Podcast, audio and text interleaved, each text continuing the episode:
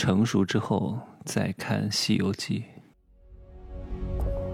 没有事实，没有真相，只有认知，而认知才是无限接近真相背后的真相的唯一路径。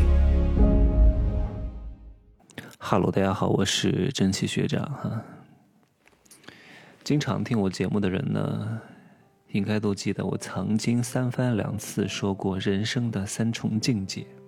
第一重境界叫看山是山，看水是水；第二重境界叫看山不是山，看水不是水；第三重境界叫看山还是山，看水还是水。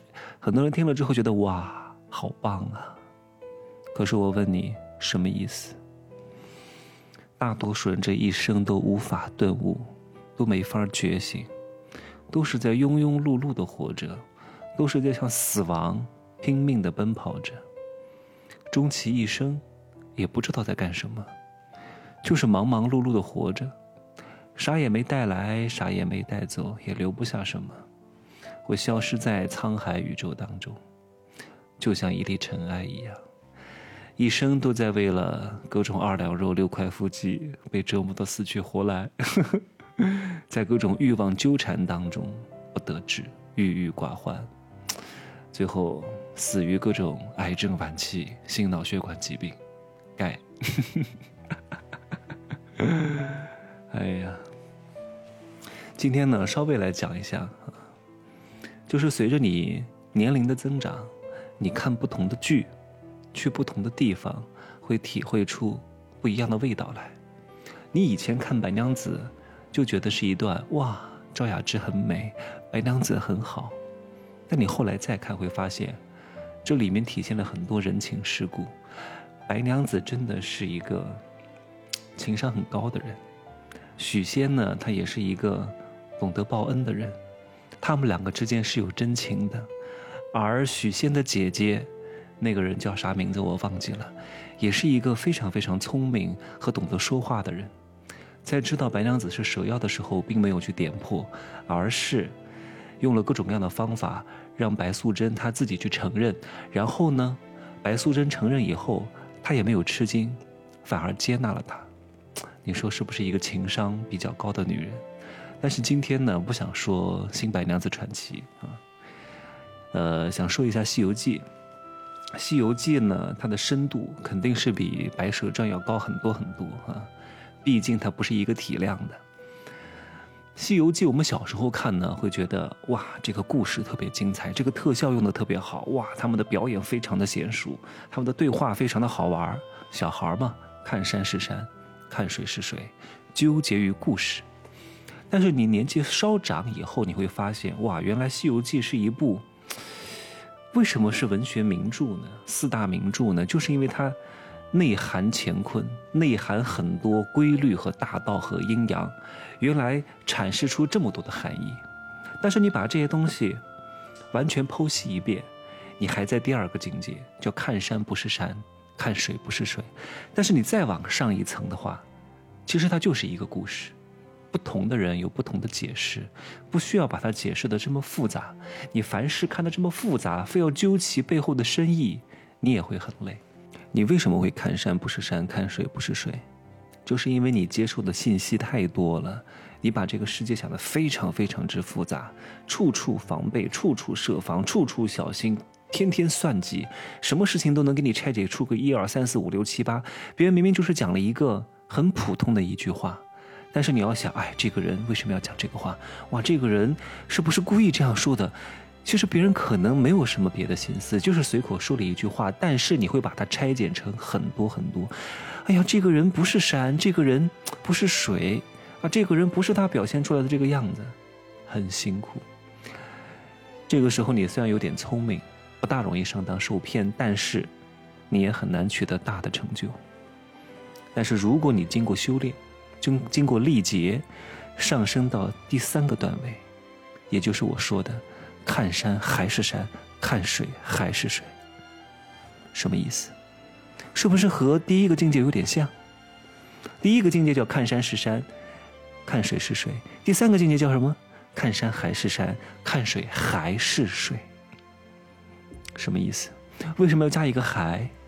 就是我明明知道它不是山也不是水，但是我还是相信它是山，它是水，它和一有一个很紧密的连接，就是比较真。你在第一个境界的时候，看什么事情都是看表面，挺真的，哎，这个人也就这样子啊，比较简单。但是你到最高的境界也是比较简单，但是这个比较简单是经历过复杂之后的简单，而不是真简单。它都是简单，但是背后的支撑是不同的，你能理解吗？就像我拿的钱和你拿的钱都是五千，但是我的钱是房租收入，你的钱是工作打工出卖你的时间体力挣来的，都是五千，它能一样吗？我跟你都是说的同一句话，但是我说出来的能量很高，你说出来也是这个词儿，但是能量不高，为什么呢？没有太大的区别，但是却略有不同。你往第三重境界走的时候，你才能够感受到这种力量，也就是真的很有钱的人、很有成就的人、又开悟的人，他身上才能散发出的那种少年感。这种少年感不是扮嫩哈，不是扮嫩，少能感、少年感、青春气，它不是强行的面部的没有皱纹是内在的眼睛的纯净。我在哪些人身上可以看到？我在一些有着大成就的人身上可以看到，包括部分的明星。我注意到两个，张国荣有，还有一个明星，哎呀，就是我前两天在节目当中说的，在《风云》当中扮演段浪的那个人，叫陈冠霖。哇，真帅！他帅不是因为他的五官都精致，当然五官也很好看，是因为他始终有那种邪魅的气质。他的眼睛是明亮的，哪怕他是。五十岁了，他的眼睛依旧是纯净和干净的，很难得。你们可以去看一看。我看了一下时间哈，怎么说着说着都七八分钟了呢？所以今天这一集的节目呢，我还是准备分上下两集。呃，我还是来说一下《西游记》当中复杂的部分啊。人是必须要经历过复杂，你才有机会回归到第三重境界的真和简单。如果你不经历过复杂，你的简单那是真简单；你经历过复杂，这个简单是你的一种选择，明白吗？背后的承托是完全不同的。第一重境界的简单是啥？第三重境界的简单是你的一种归隐和选择，很难得。比如说，我们之前看那个《西游记》啊，有一个章节讲的是三打白骨精。三打白骨精主要讲的什么内容？嗯，难道就是啊，这个白骨精扮成了少妇，扮成了女人，扮成了什么各种各样的人，来去吃唐僧这个事情吗？然后孙悟空施展各种各样的法术，然后还被唐僧冤枉了，讲的是这个事情吗？表面上讲的是这个事情，但其实说的是佛法当中的一个字儿，叫相。相是什么？嗯？相有很多种写法哈，有那个单人旁的相，也有那个木字旁的相。我说的是一个木字旁的相。这个相是什么意思？这个相就是物体呈现出来的状态，以及你眼中观察到这个物体呈现出来的状态。你认为这个物体的状态，但你认为这个物体的状态，不代表是这个物体的本源的状态，它只不过是呈现出来的一个虚幻的假象而已。